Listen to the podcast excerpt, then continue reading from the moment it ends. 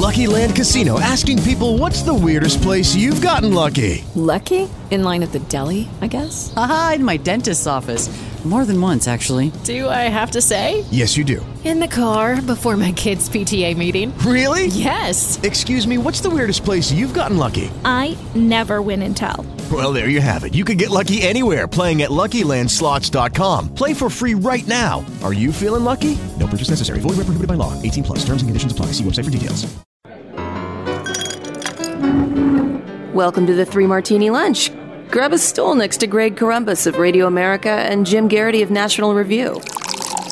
Three martinis coming up. Hey, really glad you're with us for the Tuesday edition of the Three Martini Lunch, brought to you today again by Gabi. We have good, bad, and crazy martinis for conservatives today, none of them formally having to do with the start of today's impeachment trial of former President Trump or 45th president of the United States. That's how his uh, people are referring to him now. Uh, Jim, it's not an official martini. We just had a motion to dismiss several days ago that attracted 45 Republican votes, which is way more than they need to acquit. So, again, this seems highly anticlimactic. Uh, maybe a little more drama than the last one, given the circumstances, but uh, uh, I'm not expecting a huge shift in the likely outcome of this vote. How are you looking at this? Yeah, so there there will be plenty of coverage of the impeachment trial uh, over on National Review later today. But as I acknowledge in today's morning jolt, like we kind of know how this ends. We don't know how the Biden administration's pandemic relief bill is going to shake out. We don't know on any given day. There's a whole bunch of things happening in the news that we don't know the outcome of. Uh, the jolt has been relentlessly focused on the vaccine rollout because it strikes me as a really big deal. This doesn't mean impeachment doesn't matter, but it also notes that like this is kind of feels like an afterthought considering everything that's going on, but we will see. Nonetheless, I expect it to still be a big deal in the news over the next two weeks. Well, it gives the mainstream media a chance to go wall to wall Trump again. So, of course, they're, they're going to go uh, taking full advantage of that. But, uh, Jim, one of the things that will happen, of course, during an impeachment trial in the Senate is that other business comes to a halt. And some of that business has been going up right until the start of this trial. And that includes the confirmation process. And we've had many different thoughts about some of the Biden nominees, some who are basically checking a identity politics box and aren't really qualified. Pete Buttigieg. And uh, you also have others where you're like, yeah, okay, that could have been worse. And then you have others that just make you cringe and you hope there's some way that they can be shot down. Xavier Becerra at HHS is one, and another one would be Neera Tanden, who is the president's nominee to be director of the Office of Management and Budget, better known as Budget Director. Neera Tanden is a pretty nasty person, has been on social media. Uh, also, it's being uh, pointed out once again by a lot of folks this morning uh, that she defended a friend who was accused of sexual harassment at the Center for American Progress, left leaning think tank, by publicly outing the accuser. Always a nice touch. Uh, so, Jim, Rob Portman, former budget director himself during the George W. Bush years, uh, brought up the many nasty things that Tanden has said about the very senators who will be voting on her nomination at some point. And here's a little bit of what he reported that she wrote. Just to mention a few of the thousands of negative public statements, you wrote that Susan Collins is, quote, the worst, that Ted, Tom Cotton is a fraud, that vampires have more heart than Ted Cruz. Uh, you called Leader McConnell Moscow Mitch and Voldemort um, and on and on. I, I, wonder specifically, how do you plan to mend fences and build relationships with members of Congress you have attacked through your public statements? Senator, uh, I very much appreciate that question. I recognize the concern. I deeply regret and apologize for my language and some of my past language. Um, I recognize that this role is a bipartisan role. And I know I have to earn the trust of senators across the board. And he said he had nine other pages of nasty things she had said about Ted Cruz, for example. So, uh, first of all, Rob Portman's been in that job. Secondly, he is not a bomb throwing senator. So I think it comes with more credibility when he says it she, of course, uh, has this, oh, I'm so sorry if I offended anyone response to this, which, of course, you and I couldn't possibly believe. So uh, good on Rob Portman, but does this actually change much with the Neera Tanden nomination? Senator Cruz, when I said you were worse than vampires, I meant it as a compliment. All right. So, look, I, first of all, I saw a bunch of people saying, oh, sure, now Republicans complain about nasty tweets. All right, fine. Let, let's decide what we want the standard to be. If we decided that nasty tweets are not a reason to not have someone in a position of government, that we don't have that standard as for behavior, uh, that all of whatever happens on Twitter, it's, it's like what happens in Vegas, it, ha- it stays on Twitter, doesn't matter, fine. But that's the rule from here on out, and you can't fire someone for why they tweet. Okay, no more cancel culture. No more inability to say no. You can no longer continue in that job because you uh, wrote nasty things on Twitter. If that's the, if I want one clear standard rule, not this idea that applies to our side and not on that side. Now, here's the other thing. It's also in this life, you have a choice as to how you behave and how you treat people. Neera Tanden chose to vent her spleen and write, you know, uh, nasty things about Susan Collins because you know how terrible she is. You know how how offensive and obnoxious she is uh, Moscow Mitch, um, you know, all of this kind of stuff. And that's fine. You can do that, but you can't turn around and then expect those same senators to confirm you for an administration post. You got to choose one or the other. So I, I, suspect this will be a largely party line vote.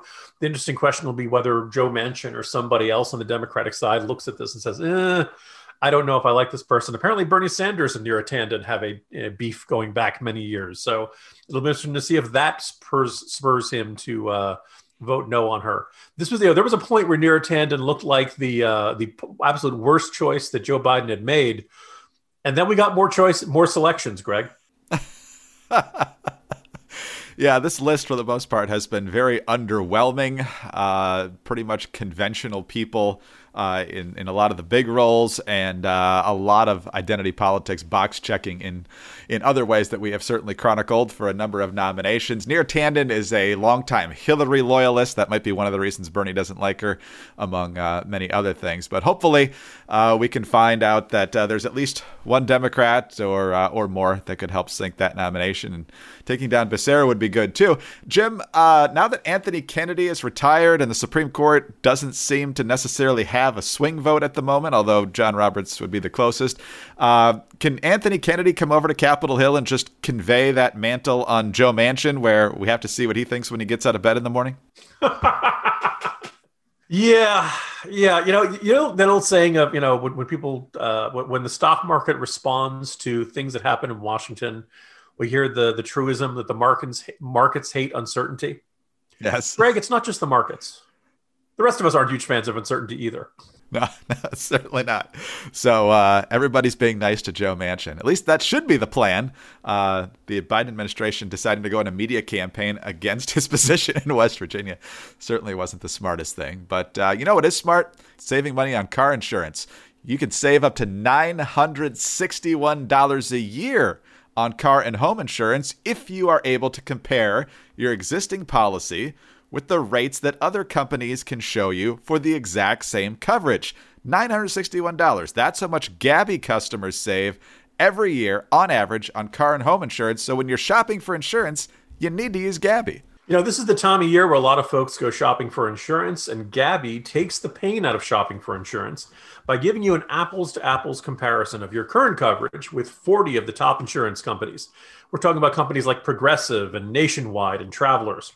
You just link your current insurance account, and in just minutes, you'll be able to see quotes for the exact same coverage that you currently have. Now, like Greg mentioned earlier, Gabi customers save $961 per year on average. I bet that'd be nice to have in your pocket every year.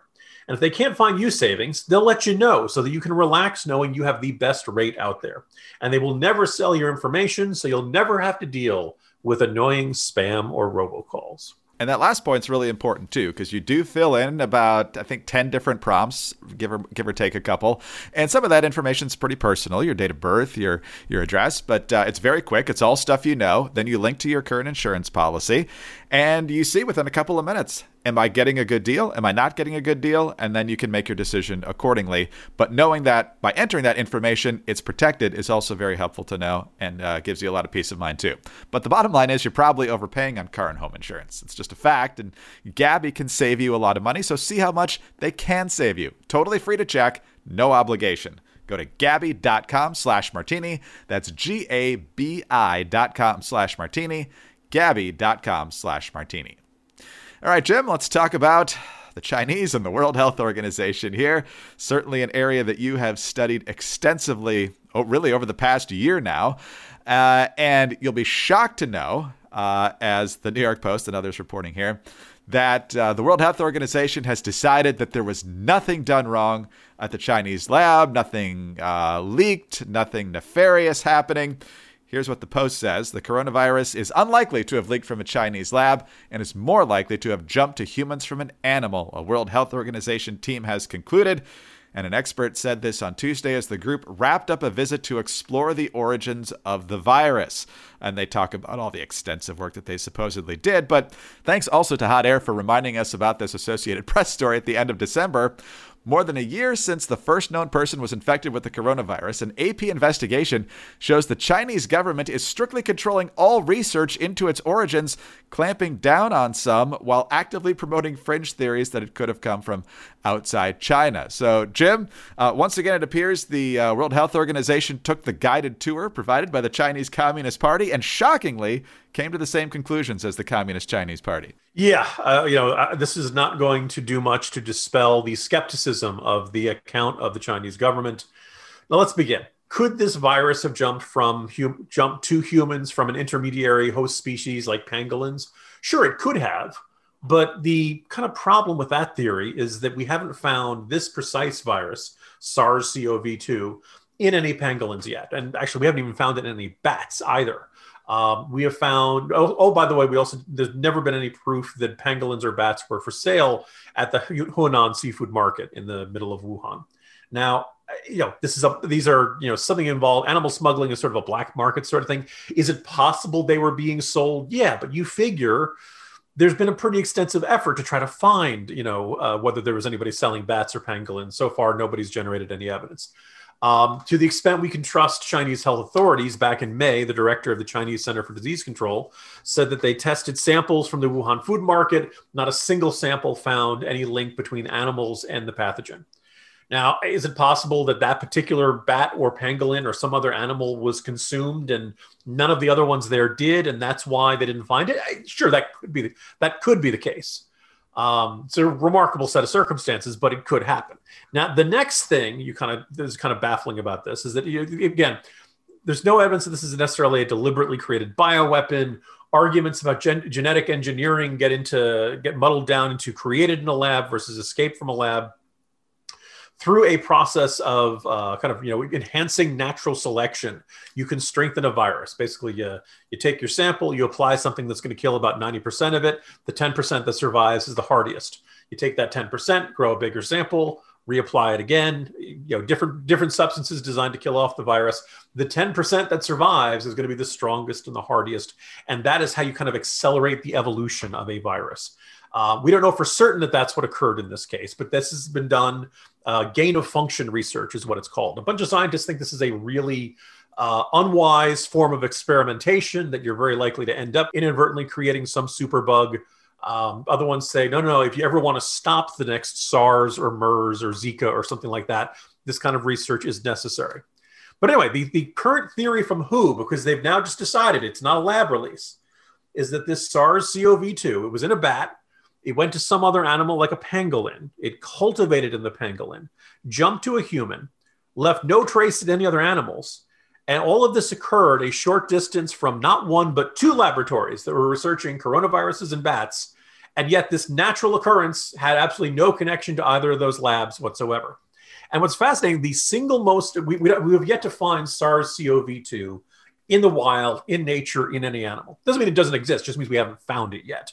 Now, the closest thing we have found was in horseshoe bats in a place in China called Mojiang, Yunnan.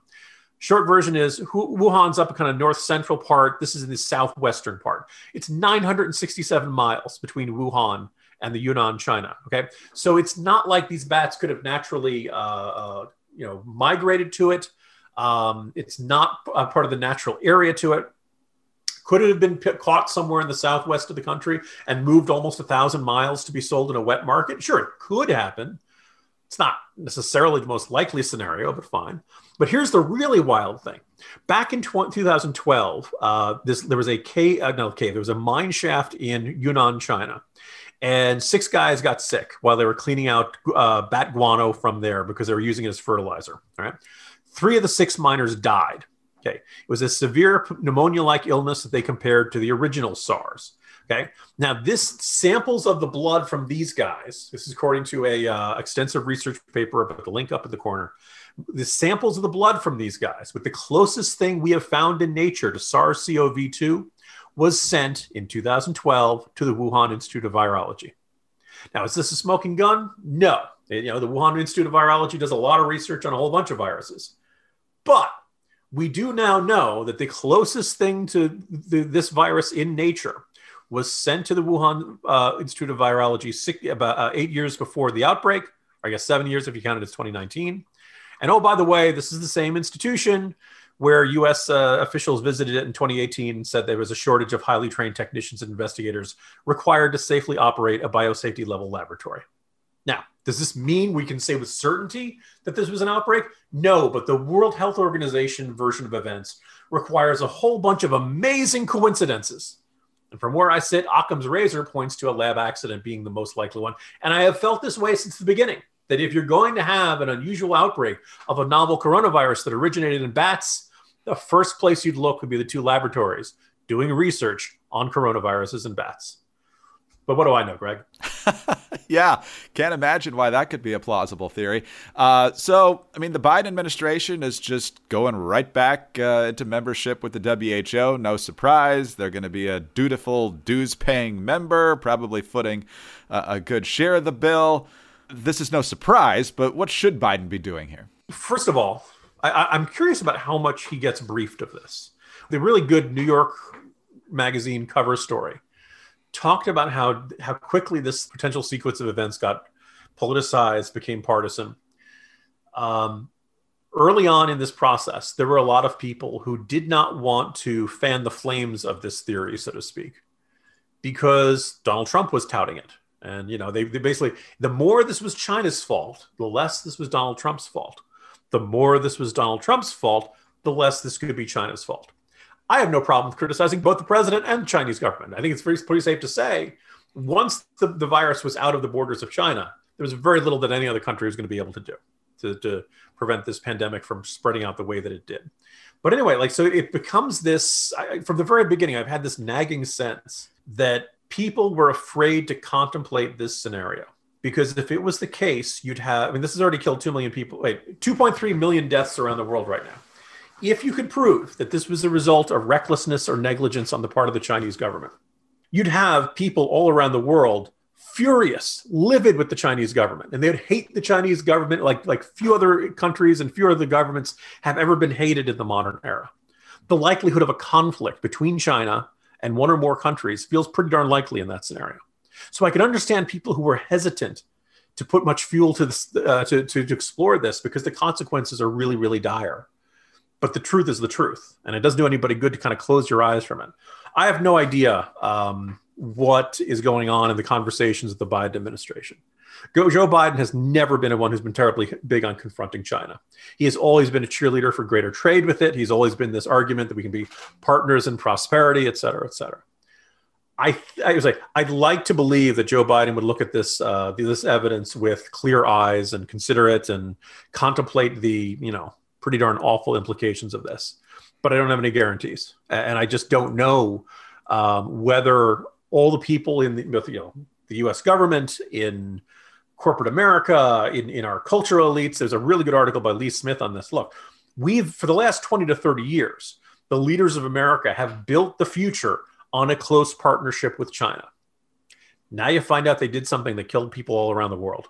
Like you, you can't, you know, people don't even know where to begin in terms of separating that. So I, my fear is um, that the, the Biden administration will never look at this that seriously because the implications of it would have to completely undo their entire foreign policy vision for the past 20 years.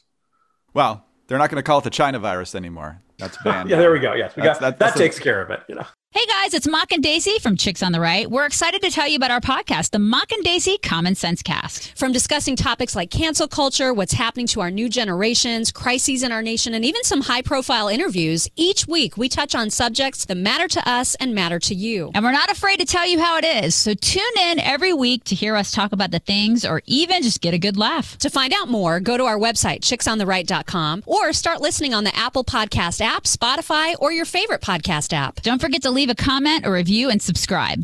All right, well, let's talk about some more good news, and that's 4Patriots, where you can find them at 4patriots.com slash martini and find all the great deals, including getting a free solar panel with the purchase of the Patriot Power Generator 2000X. As we always say with 4Patriots, you need to be prepared because you just don't know when the power is going to go out. The Patriot Power Generator 2000X worth its weight in gold because it has double the capacity and is expandable so you can run all the big appliances like your fridge, your freezer, and medical devices. Comes with 12 outlets including 4 AC plus 2 USB-C outlets that can charge your phone 20 times faster than a regular plug. Never needs gas thanks to that solar panel. Fume-free, silent, and safe. 100% satisfaction guaranteed. Visit 4patriots.com slash martini to get your Patriot Power Generator 2000X with the free solar panel included. Plus, get free shipping on orders over $97. Save more and get peace of mind now by going to the number 4patriots.com slash martini. That's 4patriots.com slash martini.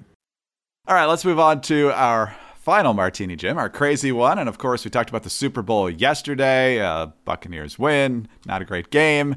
Uh, should point out that the Bears did defeat the world champions. Um, but the big issue today in Tampa is finding out who didn't wear their mask. Tampa Mayor Jane Castor, uh, who was also photographed at the game not wearing a mask, uh, has decided that those who didn't will be found out. Here's how she said it. We had tens of thousands of people all over the city. Downtown, out by the stadium, Ybor City, uh, down here in Channelside, and very, very few incidents. So I'm proud of our community but uh, those few bad actors uh, will be identified and the Tampa Police Department will handle it. So, Jim, uh, I mean, it's good to go over video when there's a violent crime. Obviously, the authorities have combed over all the footage from January 6th at the Capitol.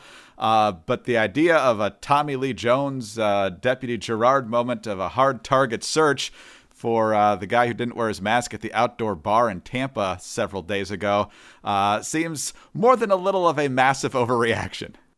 Yeah, you know, I'm trying to think, was it Angelo Codevilla? There was somebody who made a very, not even been Pat Buchanan, years and years ago, basically said that like the government, you can see the character of a government in which laws it chooses to enforce and which laws it chooses to ignore.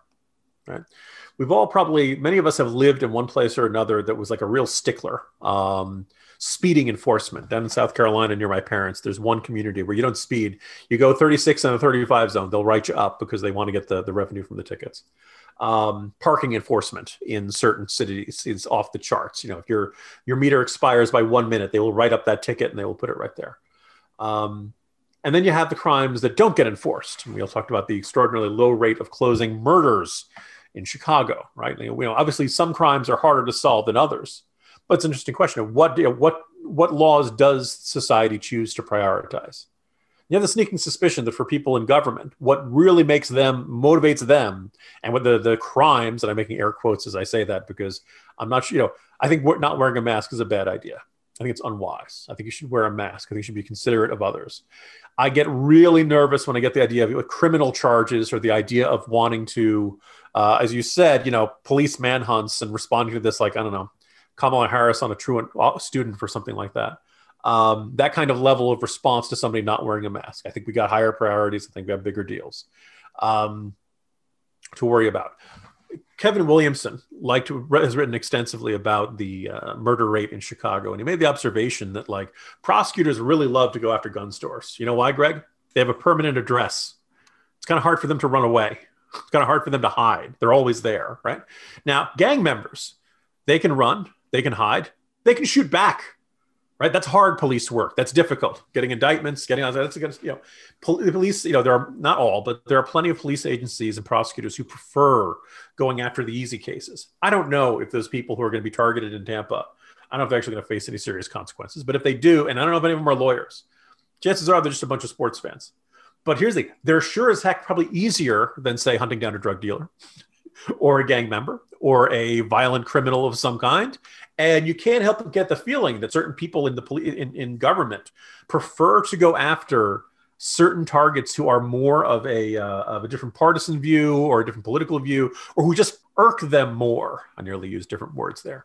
Uh, just tick them off more than say the criminals and the people, the violent criminals and the people who the general public would greatly prefer to be uh, uh, the top priority of law enforcement. I, again, I don't think guys wearing not wearing masks at the Super Bowl are the top priority uh, of most residents of Tampa. But uh, I don't know. Has anybody bothered to ask them what they want? You know, which crimes are you worried about? You know, guys not wearing masks or you know, murderers. Well, CNN had got a lot of traffic on one of their stories. Uh, one of the reporters, Randi Kaye, was was double masked at a bar because the people at the outdoor bar weren't wearing masks, and you had to wonder who's the crazy person here? Because nobody else seemed to be all that concerned. And, you know, obviously, uh, coronavirus is real. Uh, people have suffered with it. I think we all know people who have suffered with it. Uh, but I, I, think it all goes back to Florida has to be the failure in the eyes of the mainstream media. New York, regardless of the numbers, has to be the success story because of the blue versus red and because those governors uh, would seem to be key political players going forward. And it's pretty obvious in the coverage. I completely agree that this is a, you know, almost every day I'm looking at the statistics for vaccine use, vaccine rates, um, infections, uh, the whole nine yards. And there is no simple blue states are doing okay, red states are doing badly narrative to this. One of the, you know, I believe the state that's currently bottom in terms of vaccination rates is Alabama, and shame on you, Alabama. But I think Rhode Island is like third or fourth from the bottom. Uh, there, you know, that you can find states in the upper mid, upper Midwest. You can find states on the West Coast. You know, it's not simple. You know, it's not like there's a oh, once you have a D or an R after your name, you're automatically going to have a better state government that ends up doing a better job at this. And so the, the fact that so many people seem so hell bent on on locking the data into this mentality they have, into this pre-existing narrative, you just kind of wonder like how we're supposed to function as a government if so many people are that addicted to the narrative instead of what's what they actually can see in front of their own eyes. Well, that's why we're all grateful for your diligent research into what's really going on on all the different levels of this, from how it started to uh, the response here and the vaccines and everything else. So, Jim, good to be with you as always. Have a good day. See you tomorrow. See you tomorrow, Greg. Jim Geraghty, National Review. I'm Greg Corombos, Radio America. Thanks for being with us today. Don't forget about our friends over at Gabi, especially if you want to save some money on your insurance. Gabi.com slash martini. Also, please subscribe to the Three Martini Lunch podcast. Very grateful for those five star ratings and your kind reviews. Get us on those home devices. Just say play Three Martini Lunch podcast. Join us on Twitter. He's at Jim Geraghty. I'm at Dateline underscore DC. Have a great day and join us again Wednesday for the next Three Martini Lunch. Hello, it is Ryan, and I was on a flight the other day playing one of my favorite social spin slot games on chumbacasino.com. I looked over the person sitting next to me, and you know what they were doing? They were also playing Chumba Casino. Coincidence? I think not. Everybody's loving having fun with it. Chumba Casino is home to hundreds of casino style games that you can play for free anytime, anywhere even at 30,000 feet. So sign up now at ChumbaCasino.com to claim your free welcome bonus. That's ChumbaCasino.com and live the Chumba life. No purchase necessary. VGW. Void were prohibited by law. See terms and conditions. 18 plus. Lucky Land Casino. Asking people, what's the weirdest place you've gotten lucky? Lucky? In line at the deli, I guess? Aha, in my dentist's office. More than once, actually. Do I have to say? Yes, you do. In the car before my kids' PTA meeting. Really? Yes. Excuse me, what's the weirdest place you've gotten lucky? I never win and tell. Well, there you have it. You can get lucky anywhere playing at LuckyLandSlots.com. Play for free right now. Are you feeling lucky? No purchase necessary. Void where prohibited by law. 18 plus. Terms and conditions apply. See website for details.